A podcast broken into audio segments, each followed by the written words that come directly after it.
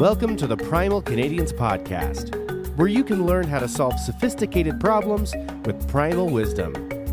And now, your hosts, the Primal Canadians.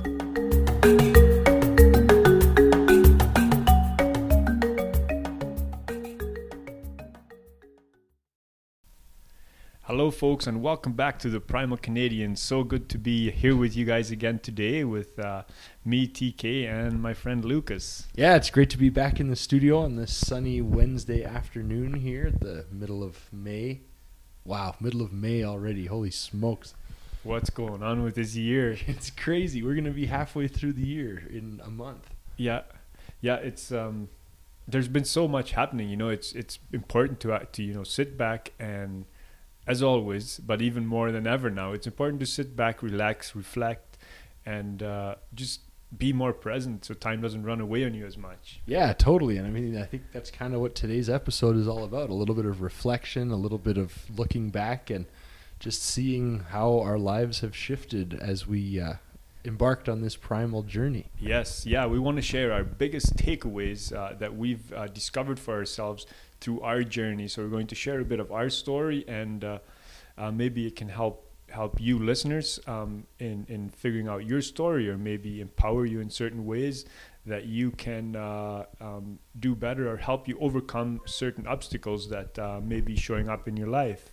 Yeah, totally. I mean, I know for me, like when I first embarked on this whole idea of a primal lifestyle, I wasn't I wasn't really in it for primal Mhm. reasons. I didn't even really understand what primal living Yeah. meant or anything, but I was on this mission to clean up my health. Yeah, yeah. And I had been through several different Mm-hmm. um, channels, and I found I was just every time yeah. I did, I was just disappointed. Yeah. Uh, like for you know, I started out. I went to, when I fir- moved back to Calgary in 2017. I went to my doctor Mm-hmm. and I said, "Look, doc, I'm trying to get healthy.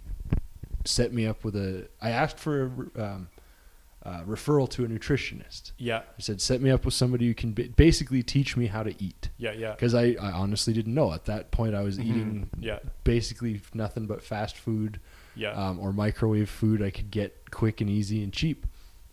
And he uh, he said, "Well, I'll, I'll recommend you do a dietitian.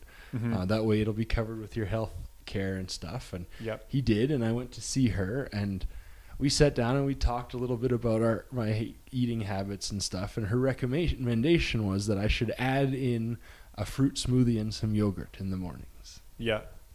Wow. That was that was the diet advice I got when my diet consisted of fast food two or three Yeah. times a day, and I was puzzled by that. It feel that feels like it almost feels like I, I don't want to use the word ancient but it's like it seems like a dated a dated um, um, you know tip Yeah, and it's probably still still very common for a lot of people probably a lot of people still do that or, or use that advice yeah. Well, and I mean, I don't disagree with it. I Mhm. mean, I, the the dairy in the yogurt is a little bit questionable, but it's Yeah. fermented, so it's it, it's a. I, I'm kind of okay with Yeah, yeah. that, but like to to have somebody just say just like not stop eating the fast food, Yeah. not not eat more vegetables, Well, none did- of that. Just simply yeah add a fruit smoothie did and she yogurt. did she even ask you what you're currently doing yeah, yeah yeah. We okay. went through. I had I brought a food journal of two weeks and Yeah, looked yeah. through it. And I don't know if she was intending to do like a stepped process or Mhm. something, but I was just I was so um, taken back by the Yeah. experience. I was just like, this is this is awful because like the whole reason it started is that I, I hadn't been to see a doctor in like seven or eight years. Yeah. because I'm generally a pretty healthy guy and I No just had no reason. yeah But when I went to see the doctor, when they tested my blood pressure, hmm um, they like freaked out. Like, Yeah, they yeah. were. I was a couple. I was a few points away from like you should just go to the hospital. Wow It was so high. I can't remember exactly what the reading was, but it was. so so what about you were you like holy shit oh I, yeah, I had no idea. I mean, I Yeah. knew my blood pressure was gonna be a little high. Yeah. Um, but I wasn't expecting that, Mhm. and that was kind of like the red flag. That was like, okay, it's time to get things under control. Yeah. It's time to deal with this. But then I went and it's like I truly had no idea what to do. And I at that point my mentality was a doctor was there to help you right be healthy. yeah Mhm. So I talked to the doctor and I went through all the steps like I just mentioned and I came out of it and I was just like, this is a bunch of bullshit.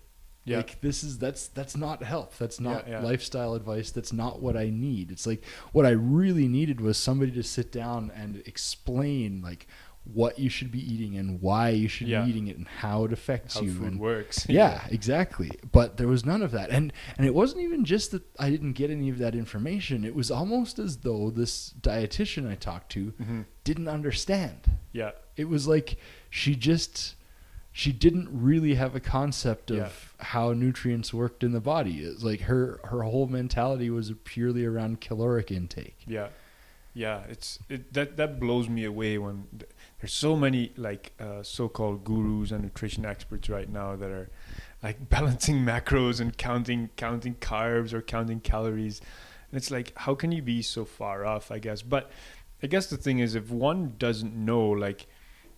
You know, we we go to see a doctor or a dietitian or a nutritionist, and they have a system that they've been educated on, and who has its own its own reasons and flaws and biases or whatever. And it's kind of a generic like they ask you for a two week food log but then give you the advice that was probably so generic that probably every single person that comes to the office gets have a fruit smoothie and some yogurt. Like i'm assuming that the next person with a completely different set of symptoms and completely different problems uh, or scenario will get the exact same thing. Yeah, exactly. And um, and that, that that was kind of it broke me. Honestly, Mhm. it did. Like that, I had a actually a really major backslide after that. Like Yeah. for a couple weeks, I was really focused and Yeah, trying to yeah. take care of myself, and then after that, I was just like, this. I just went back to my old habits. yeah And by the end of that year, um, I was heavier than I'd ever been. Mhm. I was unhealthy as all hell. Like yeah yeah I would my chest would get tight just walking up the Mm-hmm. stairs. Like I was in really really rough condition. Um, but then I found the WildFit program. Yeah. I've talked so, about that. So how long after that? How long after that was it that you discovered the WildFit program? So the, the I went to see the nutritionist in July of 2017, I think. Yeah. I, I'm pretty sure it was July. Okay. Uh, and then I discovered the WildFit in November, December of 2000. Okay, so it was a few months. So it was months quite a while later. Yeah. Um, but that was when I really started learning about the primal Yeah. lifestyle and I mean, about reconnecting with the human body Mhm. and just our place in nature and our place in the world. Really. Yeah. Yeah. Um, and it was really fascinating because suddenly I was looking at life differently. Mhm. You know, not just my food, not just my place in the world, not just all that, but just everything in general because this program was totally different. It was Mhm. like eat whatever you want, Yeah. but here's how food affects you. Yeah. Yeah. And before you eat whatever you want, make sure that you're actually in tune with the signals your Yeah. body sends you. Wow, that's so powerful. Like because there's so many um like the the issue with with food is often not the actual physical food that we eat. It's the emotions that we have around it, the stories that we have.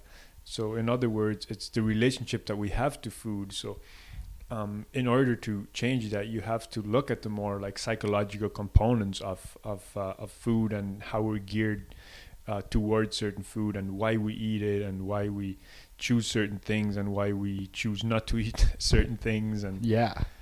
Well, and that was like, I mean, really, honestly, we're talking about our biggest takeaways. That was my biggest, my biggest aha moment yeah in this whole primal lifestyle journey. This whole idea of getting in tune with myself and mm-hmm. my my body. It was just that my body knows what it needs, yeah but I need to listen. Le- yeah You know, and I learn need- to listen take Yeah. the time to listen yeah Yeah. and I need to learn to decode the signals because yeah like you might feel hungry but there's like six different reasons you might feel hungry right and yeah one of them is that you need to eat. Yeah.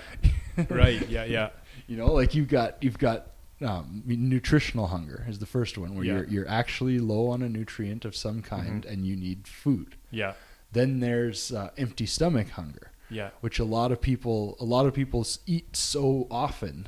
You know we've been we've been brainwashed into this three meals a day thing yeah. um, so that their their stomach always has food in it. Yeah. So when it doesn't have food in it, they think they're hungry. yeah but really it's just the sensation of having an empty stomach. There's a Yeah. big difference between Yeah. hunger and empty stomach. Then there's thirst as hunger. Mm-hmm. Because I mean for most of human evolution, just drinking liquid water was not common. Yeah. You know, I mean water in nature is not really that safe to drink most of the time. Yeah. Yeah. Um, so the majority of our water for most of evolution came from food. Mm-hmm. So our bodies learned that when you're dehydrated, give a hunger signal so Yeah. that you'll eat some food Yeah. and you'll be rehydrated. Yeah. The problem is these days, all the food that we have around, well, not all, but much of the food we have is so heavily processed and salt filled and has Yeah. no uh, no water in it anymore. Yeah. Well, even just simply cooking food, cooking food, like even if it's healthy food that you preserve, dehydrate, cook, all of that, it's um, it it's not. It doesn't give you water. It dehydrates you. Exactly, but your body doesn't know that. Mhm. You know, your body's still running on old software. Yeah. um, because I mean evolution is slow, but society Mhm. is fast. Yeah. So there's thirst as a hunger, and then there's emotional hunger, Yeah. And and that's you know, that's the biggest. that's the one. biggest one. Yeah, for sure. Totally, because like you, people don't realize how much their emotions are tied to eating. Yeah. You know, you had a shitty day at work. Oh, I'll have a cookie when I get home. Yeah. Or I had a fantastic day at work. Oh, I'll Yeah. have a cookie when I get home to celebrate. You know, or uh, it's a Saturday, so I'm going to eat a pizza for dinner. Yeah. You know, and there's so much of that that happens, and people Yeah, and, and in so many different ways too. Yeah, and so I mean, really, like that. That was my my my biggest aha moment of all of this whole journey was just I can learn to listen to my body, Yeah. and it's going to tell me what I need. yeah. You know, and and with how it works with food, it works with sleep, it works with exercise, Yeah. everything. It's Mhm. like if I wake up in the morning stiff, I know I need to go for a walk. Yeah. If I wake up in the morning with a dry mouth, I know I need to drink more water. Yeah. Yeah. If I wake up in the morning um, with a headache, I know I need to drink more water. Yeah. You know, like, but I didn't associate those symptoms before. You Mhm. know, I, I had there was this disconnect in my life between what I did and how I felt Yeah. because I just always kind of felt low grade crappy. Yeah. Yeah. Whereas now, when I feel crappy, because I'm far from perfect, I eat a lot of stuff I Mhm. shouldn't eat. I do a lot of things I shouldn't do, and I don't do a lot of things I should do. As Um, we all do. That's yeah, part of no- being yeah, human. exactly. Nobody's perfect. Yeah. But now, when like like for example, the other day I was at work and I was feeling a little bit nauseated, Mhm. which is very rare for me these days. But like nor- most people be like, "Oh, I've got a stomach bug," or "Oh, I'm getting sick," or Yeah. something.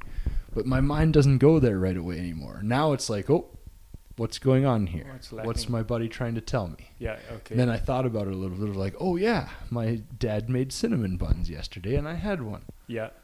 I'm Oh, feeling sick because I ate gluten and I don't normally eat gluten. Yeah. So it's like, and then it's like, oh, aha, perfect. I just have to change my behavior a little bit. The symptom will go Yeah. away and everything's fine. Yeah.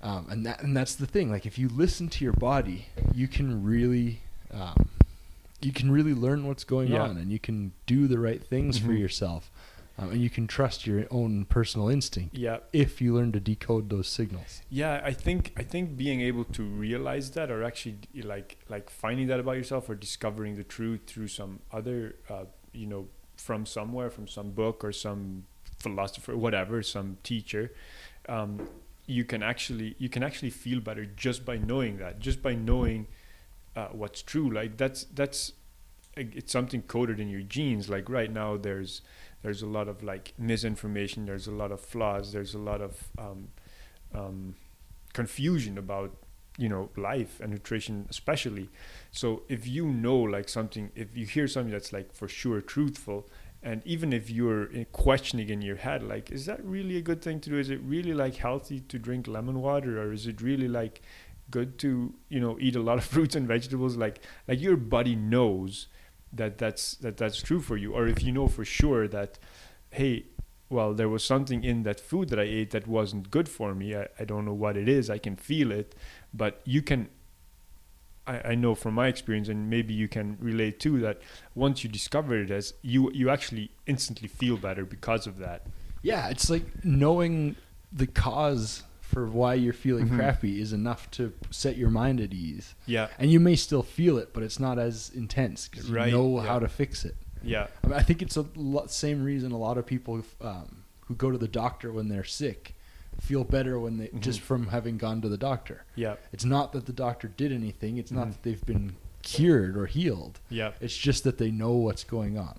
Yeah. And sometimes they don't, but they've somebody Well, with a yeah. stethoscope and a And- clipboard told them they're going to be okay. Yeah, well, that's that's kind of the problem with what I just said because sometimes you know you get that uh, prescription or or that label or whatever from somebody that's in authority, like maybe it's a nutritionist, maybe it's a doctor, and um, somebody that we see as an authority or somebody that we see as a that has uh, respect from us or that we believe and they tell us something and it may not be true but when we first hear it it's like oh well yeah that's then it, it can also be comforting to hear Yeah, it's like the confirmation that what you thought was correct. yeah right so that's really cool that um uh, it sounded like you had a like a much of a like um, a spiritual um, you've used food or you've been able to help food to uh, help you a lot with like your spiritual or your self growth and just learning more about like yourself and your body which is really cool because I think that's a big role that food is playing and always had played always has played for us uh, throughout evolution. And uh, it's yeah and it still does. It's just the way we do it now is just so different than how we used to like we celebrate with ice cream we celebrate with cake and you know stuff like that where i don't think that that's something that we ever did much in uh, in prehistoric times No, but on that note, I think celebrating with food in of some kind Mhm. is definitely ingrained in us. That- that's exactly what you I'm saying, Like I yeah. feel like Mhm. I feel like the ancient and humans would have gone out hunting and they got Yeah. they got a bush pig. totally and And then it's like, yeah, we celebrate Yeah. and we feast. and and that's why I think those signals to the brain get so confused is because uh, hey pri- uh, gathering uh, food it's all it's always food like it is in every culture and I think it always has been you know, not always but you know most of the time like it's food it's you know go for lunch together have a dinner party um, a picnic you know some some usually there's food related but now when these events are like full of junk food you know crackers and cheese and just um, um, dysfunctional food, then it really confuses our body. It- Exactly. It, throws off the signals that uh, that go between our brain and our gut, and and and we don't know. And we get to the point where like, oh, we're feeling sick, and maybe we figure out that like it has something to do with food, but where the heck do we go? Like the way I've been taught, the way I've been geared to use food and think about it doesn't work.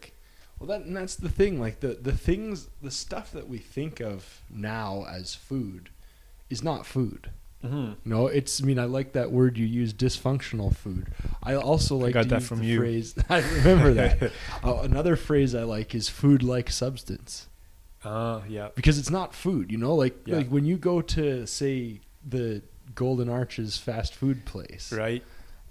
You're not buying food. Yeah. You're buying a food-like substance Yep. that has been Mhm. highly engineered to make your brain think it's food. Yep. It has calories in it, so it gives you a tiny bit of energy for a moment, Yep. but it is not actually food. It's not. Yeah. Right. So I mean, we're like that, and I mean, I think right there, that was probably my second biggest takeaway from my whole nutrition transformation Yeah. was that most of what we eat is not food. Yeah. Yeah. You know, it's like It shouldn't be in, in, in our diet. no, no, it shouldn't even like it shouldn't be in our lives at Mhm. all. You know, some of the ingredients that go into processed food, I would be horrified to spill on my skin in their Yeah. natural or in their pure form. Yeah. Yeah. So then, why is it safe once we put it into food Yeah. and eat it? It's We like put it it's not.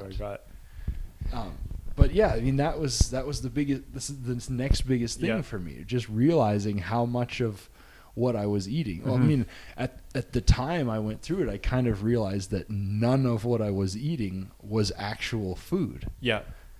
Wow. I mean, short of like meat and stuff. yeah, and But even yeah, then, it was but- really low but gen- quality. yeah, generally, you know, you'd get the occasional lettuce on your burger or tomato and and that's how a lot of people get by you Yeah. know eating junk food There's- exactly. there is you know a pepper on the pizza and Yeah. that that is powerful for the body Yeah, or I, I would go like a couple times a month to the grocery store and get one of those gr- bottled green smoothies. yeah And I was like, oh, yeah, look at this. I'm getting all these good micronutrients and all this Mhm. stuff. And it's like, yes, there is decent stuff in those things. Yeah, yeah. But there's also a lot of not decent stuff. yeah You know, there's a lot of added sugar. There's a lot of stuff. It's very processed. yeah Um, but I had no idea. yeah wow so what would you say uh, do you have another one do you have a, a third like big takeaway I'm just trying to think. big, It, like breakthrough moment with food I'm trying to think. I think or nutrition really the biggest one was when I realized that you don't actually have to eat all the time. mm-hmm. Um, after after doing 90 days of WildFit and losing, I think I lost 35 pounds that time, yeah and having my energy go through the roof and just being a totally totally different person by the end. yeah Um, I went on a five day fast, mm-hmm. and I'd never done a fast in my Yeah. life other than like having forgot my lunch for work or something. yeah But I did five straight days of nothing but a water fast. wow yeah And I did it um, while I was attending a Tony Robbins event in Yeah. San Jose. And the whole reason I did it was because it was the first time after changing my food habits that I was going to be traveling. And traveling for me was something that was always very tied to junk food. You Yeah, know, like yeah. I could I couldn't get on a plane without having a donut. Yeah They, they, they were just so connected because I would go to the airport, you'd have to wait for the flight, so you'd go to Tim Hortons, and Yeah. like it was just part of the Mhm. routine. And I thought, shit, I'm going traveling. How do I navigate this? yeah And then I thought, well, I think the easiest way to navigate it is just don't eat. yeah well, while I'm not home, I'm just not gonna eat. yeah And uh, it was wild. It was a wild experience. The Yeah. first day sucked. Mhm. Like the first day was awful. I've had, I had headaches. I was low energy. I was had the shakes. Like it was bad. The second day was awesome.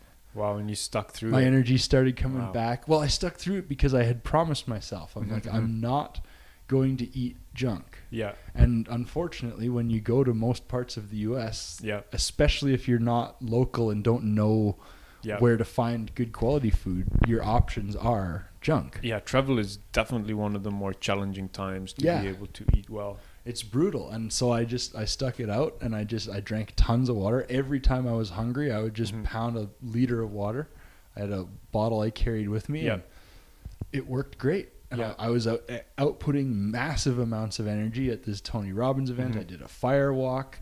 I, I was up for like 16 to 18 hours a day wow for three days straight uh, and had energy the whole time. Uh, even to, I, I would walk from the venue to my hotel every night after Yeah. the event, which was a five mile walk five mile in the middle of the night. Like I would just, Wow. and, and it was nothing. Mhm, Um, the the sixth day it got hard. I was Yeah. I was about to leave San Jose and I was walking around. I went to a museum because I had to check out of my hotel by ten.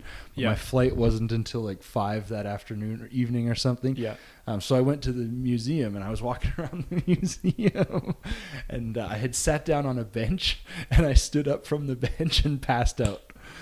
just Jeez, like I yeah, just stood up and just like fell right over, and Wow. then kind of I I was wasn't out for long. I was just just for a second. But then I, I kind of came to on the floor. I was like, okay, By it's time to eat. yeah, yeah. Nobody. Wow. It wasn't even down long enough for anybody to notice that there was a problem. yeah But th- at that moment, I was like, okay, it's time to eat. yeah like this Wow, is crazy. this is too much. But that was six days without food. so And- you went six full days without food and on, on this what you, you ate on the seventh day Uh, no, it was the sixth, The like sixth. partway through the sixth day that I ate. Yeah. It was like maybe two or three in the afternoon. Holy smokes wow And that was, I think, probably a huge aha for me Mhm. was realizing that. oh, Wait a minute, this whole three meals Yeah. a day thing is crap. it yeah Like you don't have to it- eat all the yeah. time. it's okay to be hungry Yeah. Yeah, well, and, that's and a- to that's a big realize one, yeah. that like you're not actually hungry. yeah You know, like you're you're you're hungry when you pass out because you haven't eaten anything. Like, Right, That's a good Mhm. indicator of nutritional hunger. yeah But on the third, fourth, fifth days, there was no even sense of lacking anything. yeah And that Well- got me thinking. It's like, you know, early humans ha- did that all the time. Yeah. There were many times Mhm. when they wouldn't be able to find stuff to eat, Yeah. and if they did, it might be like a berry or two. Yeah. Yeah. Um, and then some. Then eventually they'd get a, a good kill during a hunt and eat Yeah. lots. And it's like, well, that's that's kind of how humans are meant Mhm. to eat. Yeah, uh, totally. And uh, this this is actually a good example of of so many practices that we have as as being primal or being the primal Canadians. Like I we don't I, I don't know if we can exactly tell you the reasons of why this is effective, why it works that way. But if you mimic something that used to happen, like I know there's a lot of different uh, interpretations and meanings of hunger, but we didn't always have food prehistorically. We we didn't. We we may have been venturing off too far, or something took too long, or we couldn't come home, or we couldn't. Our hunts weren't successful, or our garden got taken out, or something. We where we did just didn't have the food. So there was times when we were hungry, and and that's and I don't know how or why that's good for the body. I don't know all the exact reasons for it, and I don't need to because I know that this happened. We we can be sure that this happened, and when we mimic that in the modern world, our body knows how to sort it out because it's coded into us on how to survive through that, and it's actually a powerful thing. Totally. I mean, you're you're bang on. Like it's in our genetics. Yeah, You know, there's a reason that our pancreas can switch from producing uh, insulin to producing glucagon. yeah, Like the the reason is that when you don't have food, you need to be able to create energy, yeah, and that we evolved a way to do that, and it's Yeah. highly effective. Right, That's why yeah. intermittent fasting is so effective for weight loss. yeah, Like so many things, and you're you're right on. It's like when you do things the way that the human body evolved to do things yeah. then your body kind of knows what to do. hmm The problem is that in the last, I, I don't even want to put a number on it, but I'd say like three to 500 years, hmm we've come so far away from the way the human body evolved. Yeah, You know, like the industrial revolution, the agricultural revolution. I mean, really, that's what Yeah. started it all was the agriculture, the the beginnings yeah. of being able to grow our own food. yeah, Um, one of my the, I, one of my very favorite examples was like at some point the hunter gatherer human society came back to a camp that they had st- been at uh, a year earlier. Hmm and somebody noticed that in the corner where they had thrown all the scraps of the vegetables and stuff they picked yeah, stuff was growing. Yeah, and in that moment everything got ruined. Yeah. because suddenly humans realized that we could grow food on purpose. Hmm hmm and when we grew food on purpose, do you think we grew a lot of the bitter leafy greens and the, the dandelions and this kind of stuff that are like actually really nutrient packed? Or do you think we grew more of the fruits that had lots of fr- sugar yeah, and more of the stuff that tasted better? yeah. The stuff that was easy to grow. Yeah. and, yeah, And there's nothing wrong with that in small amounts like nature would provide, but when you can produce it on purpose, yeah, suddenly the balance shifts. You know, Right. suddenly we weren't having to go walking for days or even weeks on end to find a fruit tree. Yeah, yeah. Suddenly we were able to plant and grow orchards worth Mhm. of fruit in a space where we didn't have to go very far to get it. yeah, You know, and the, and then and it got worse and worse and worse as time went on. You know, um, one of the anthropological measures of society is called calories per acre yeah. and they measure the sophistication level of a society Mhm. in how many calories they produce per acre. yeah, And in early hunter gatherer societies, you would have been lucky to have a couple hundred calories per Mhm. acre. Like that would have been a lot. yeah, yeah, And then early in early, early agriculture, that might have gone up to a few thousand calories an acre right. then to tens of thousands of calories of it for, per acre. And then after the Industrial Revolution, you'd be talking millions of calories per acre. And now we've gotten to a point in modern society where, with the click of a button on your phone, Mhm. you can have limitless calories per living room. Yeah, And that's a major problem. yeah, yeah. There's that was the start of it. Yeah, and then there's so many other um, things that came in that that really like screwed it right up. Totally. um, yeah, I, I guess we could we could we could dive into a lot of those, but um, that's that's really cool. Yeah. I feel like I've kind of hogged all the airtime on this episode. What have your big takeaways been from Well- your nutrition journey? Well, my nutrition journey began at like 23, 24. Um, I didn't really start awakening or learning nutrition around that. I started like getting like, um, um, you know, the the general advice that I found or that was given, um, you know, carbs and and macros and whatnot, and I played around with it and made a few changes. It changed my body composition and a little bit and a few things like changed, but nothing really changed for me. Like my first and probably still today, still my biggest takeaway was when I removed uh, the toxic foods for like certain toxic foods from my diet, and that was when I had found the primal blueprint. I I found uh, somebody got me onto a podcast from Mark Sisson. And he had a powerful story of how he transformed a lot of his health conditions with um, with removing what he called inflammatory foods. So I was intrigued by it, and and I tried it. I tried to take these. I tried to take out certain foods for a number of days. Um, actually, that reminds me to something else that first happened, but I'll come. I'll I'll double back to that. So, anyways, I took out at that point the big ones for me were gluten and dairy, and when I took out gluten and dairy from my diet, a lot of things transformed for me that I thought were just a part of my genetic coding, like like depressing stuff, um, uh, seasonal affective disorders, and uh, acne, uh, just just random things like that that I thought were just I thought they were a part of me. I thought it, I didn't know there was a way to get rid of it, and I definitely didn't know that it had anything to do with the food that I was eating but I tried this only because I seen Mark as as authority, um, not because I had any other reason or any or any scientific evidence of why this should work or why it should be like that. I I just tried and I was I was open. I was ready for it. I I was looking for more because I had some some challenges in training and a little bit with my health and stuff and injuries.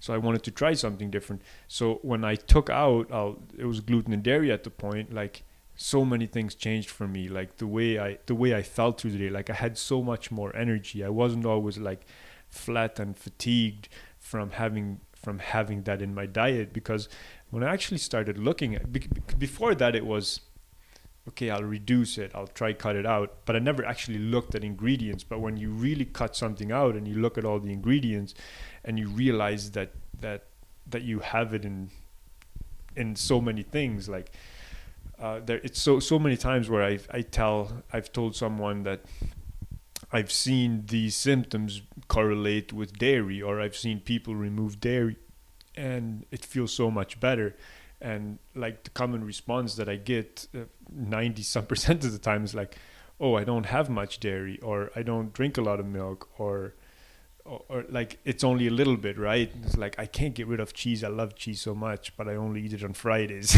you know whatever Yeah. and it's like well that's that's that's the dairy that is causing those issues It- Yeah. and and you reduce it and sometimes you can feel a little bit better but if it's still in your diet it's still feeding the bug that's causing these issues it's still feeding the bacteria or whatever it might be that, that this comes from so my biggest takeaway was definitely my my I pr- probably could be like my biggest takeaway today um, was to take out those the toxic foods or the foods that don't um, serve our body Yeah. Totally. and a lot of it is maybe because they're how they're engineered or because of this, the viruses that we have today um, because uh, some of the stuff doesn't fully line up with with the evolutionary model here because we've always eaten gluten and probably have always drank milk.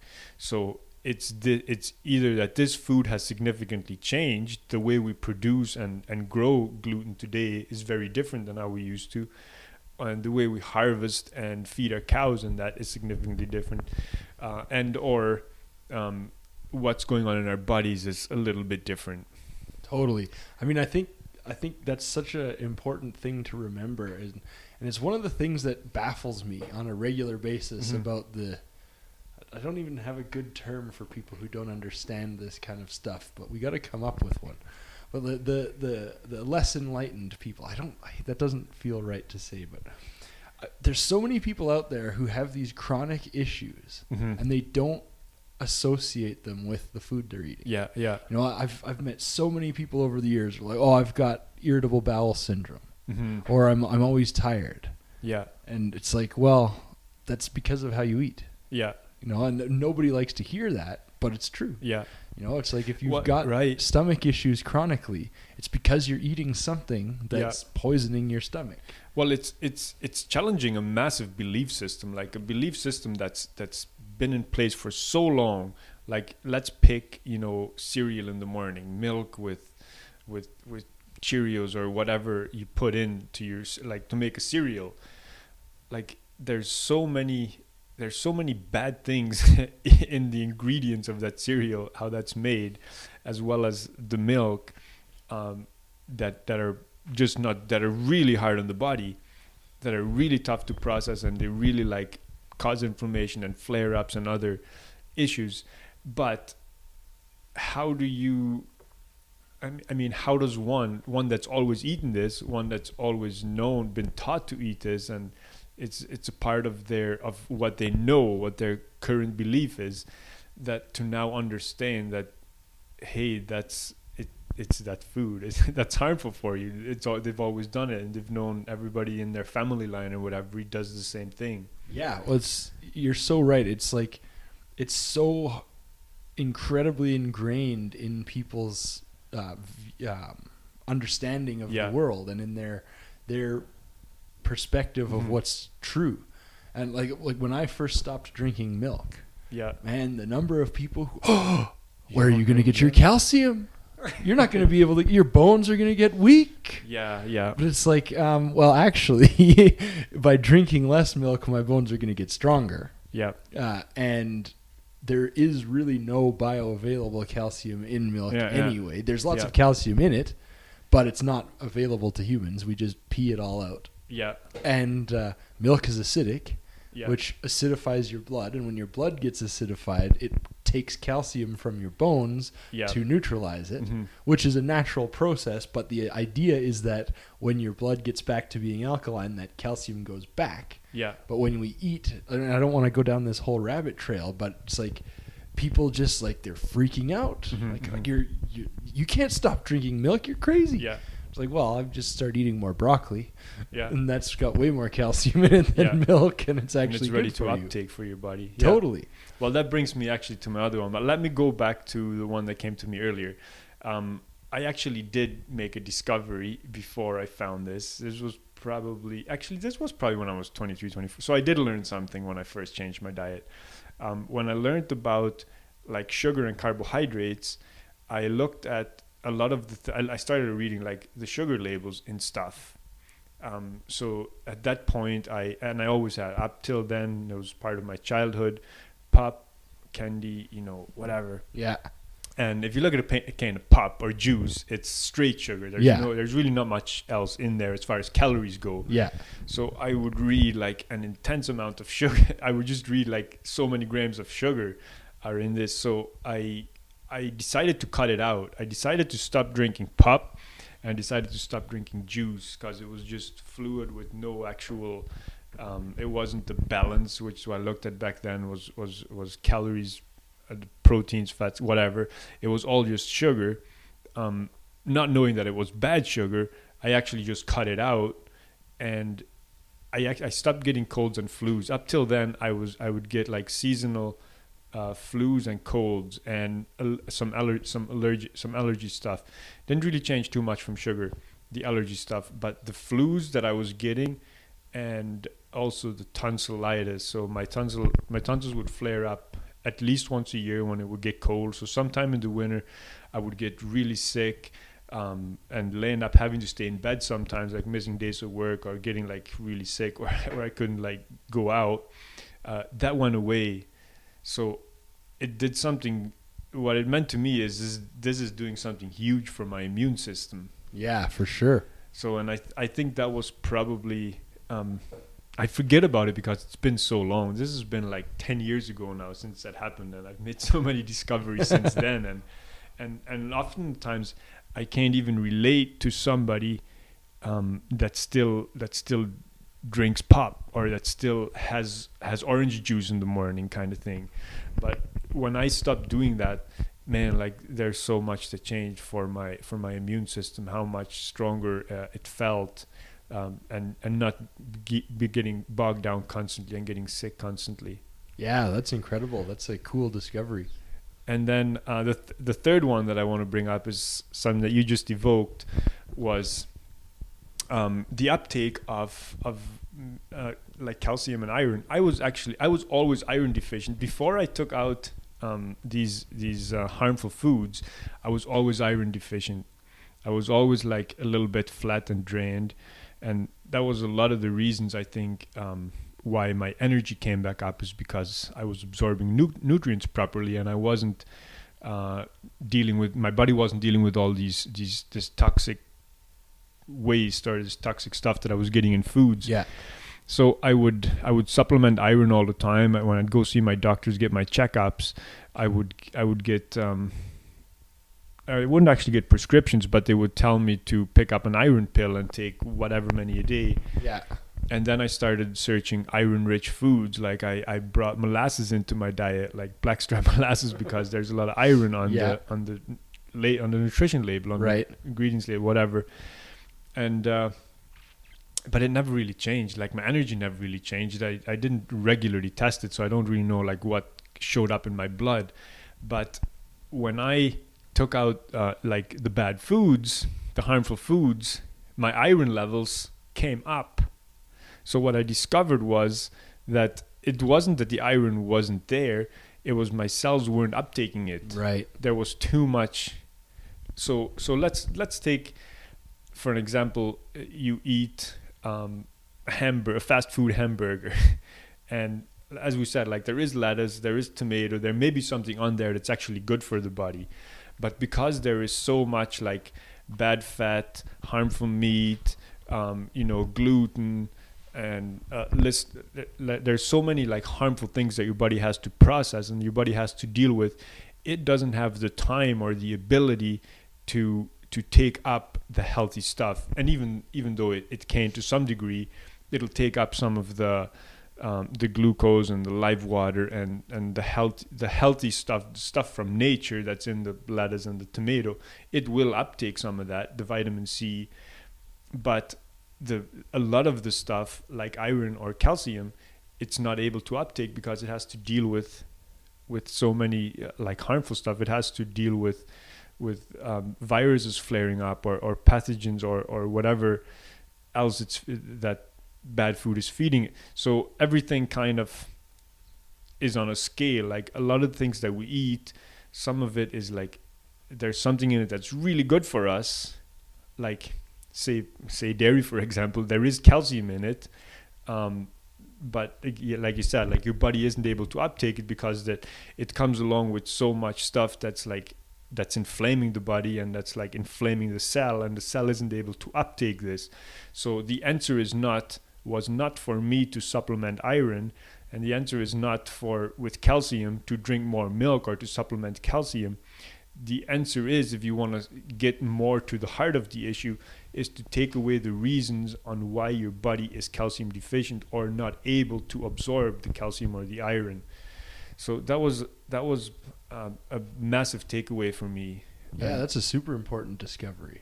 yeah because and i think that's that's that's a really good one because it's it's very common and easy to test you know for iron and calcium and calcium like it's such a big one for you know for for bone density and Totally. bone density has so many other ways of of becoming stronger in, from lifestyle factors and not just food Yeah.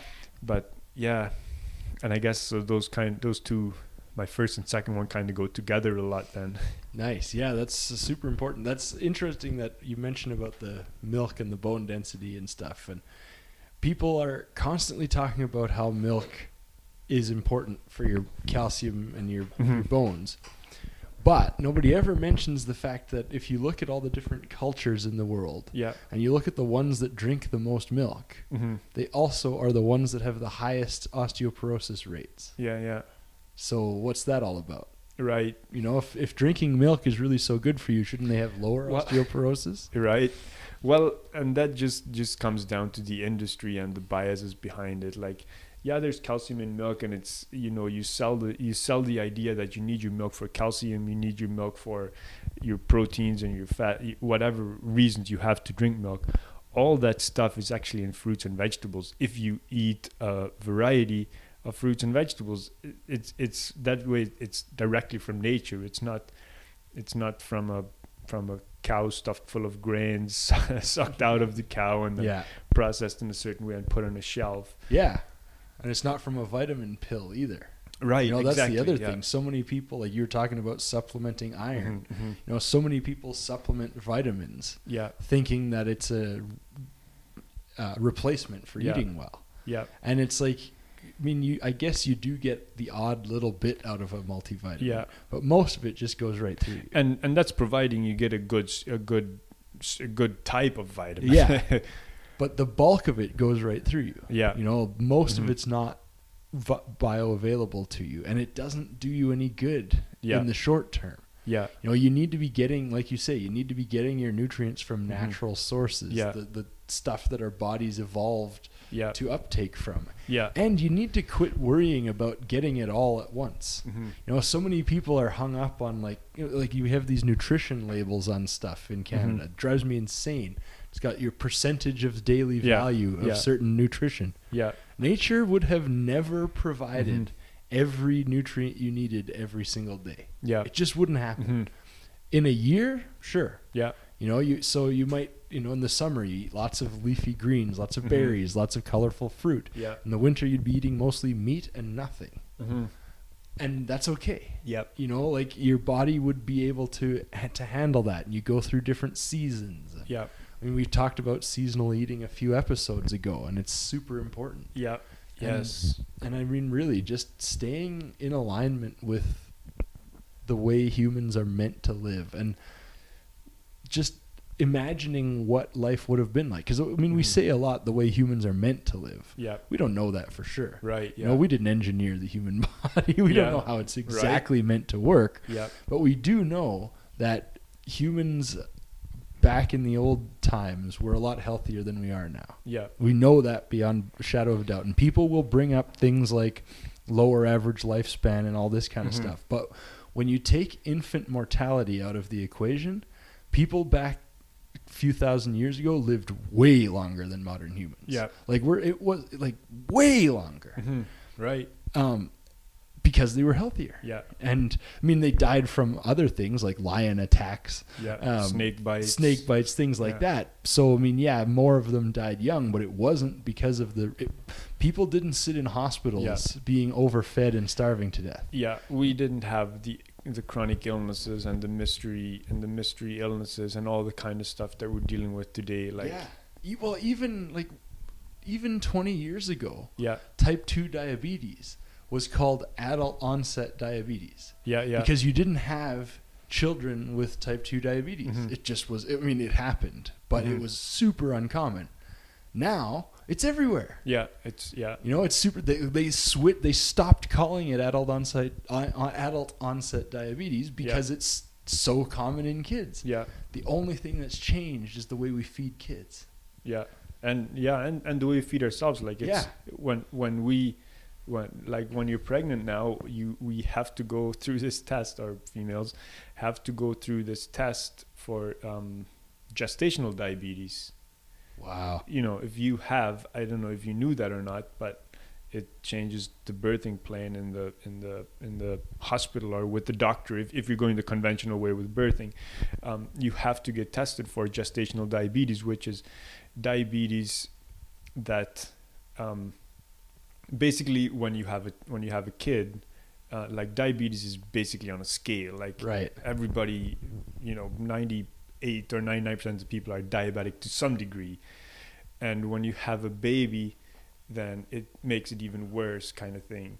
So then you may get labeled with gestational diabetes that's there when you have a baby, and it might go away or drop down a little bit after the baby comes. Hmm. So I mean, if if mom has that, then how how can a baby, you know, be born without without that? It's going to have it to some degree. Yeah, that's crazy. I had no idea about that. Yeah, That's wild. yeah. It's um, it's uh, it's pr- like once you start like ta- getting into some of this stuff, it's just there's just so much like um, misinformation and belief systems and Yeah. uh, and and just yeah, just so many different biases behind so much different types of information. Totally. And you know, I mean, I'm trying to come up with what a point of this whole episode was, but like really, I think for me anyway, the point is just experiment. Yeah, You know, like yeah, yeah. try things and don't take anything anybody tells you, Mhm. us included, yeah, as the absolute truth. yeah. Well said. Try it. Yeah, See how it affects Mm-hmm. you and then take note. But but try it honestly. You know, Mhm. try it fully.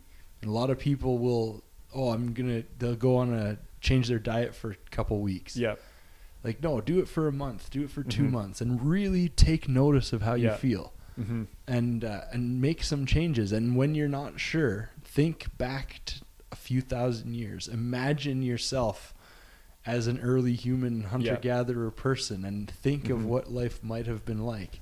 yeah, Because chances are good if you can get as close to that as you can, you're on the right track. yeah. That's exactly it, and I think that's probably the biggest. Well, I, I we say we say that all the time. Is like it has to, it has to line up, uh, you know, with with something we would have done back in the day. Exactly. We've we've got old hardware running on modern software, Yeah, and it just doesn't quite work because the modern world is not the world that we were designed for. yeah. The input the input is so different than it used to be, and it's so sped up, and there's so much more of it. Exactly. Yeah, All right. Well, we're running super long on this episode. It's been jam packed full of value. I really hope you've gotten a lot out of listening and uh, had some aha moments. I would love it if you would send us an email or um, hit up our Facebook page, facebook.com forward slash primal Canadians, uh, and let us know if you had any big aha moments or what. What has been your biggest takeaway as you've sort of transformed your health and life and yep. got a little more in touch with what people are meant to be living like? Yep, totally. Or or leave us a comment on the show, and also if you know somebody else who would love to hear this or could benefit from hearing that, uh, pass it along and uh, and and share the episode. Yeah, absolutely. And until next time. Keep it primal.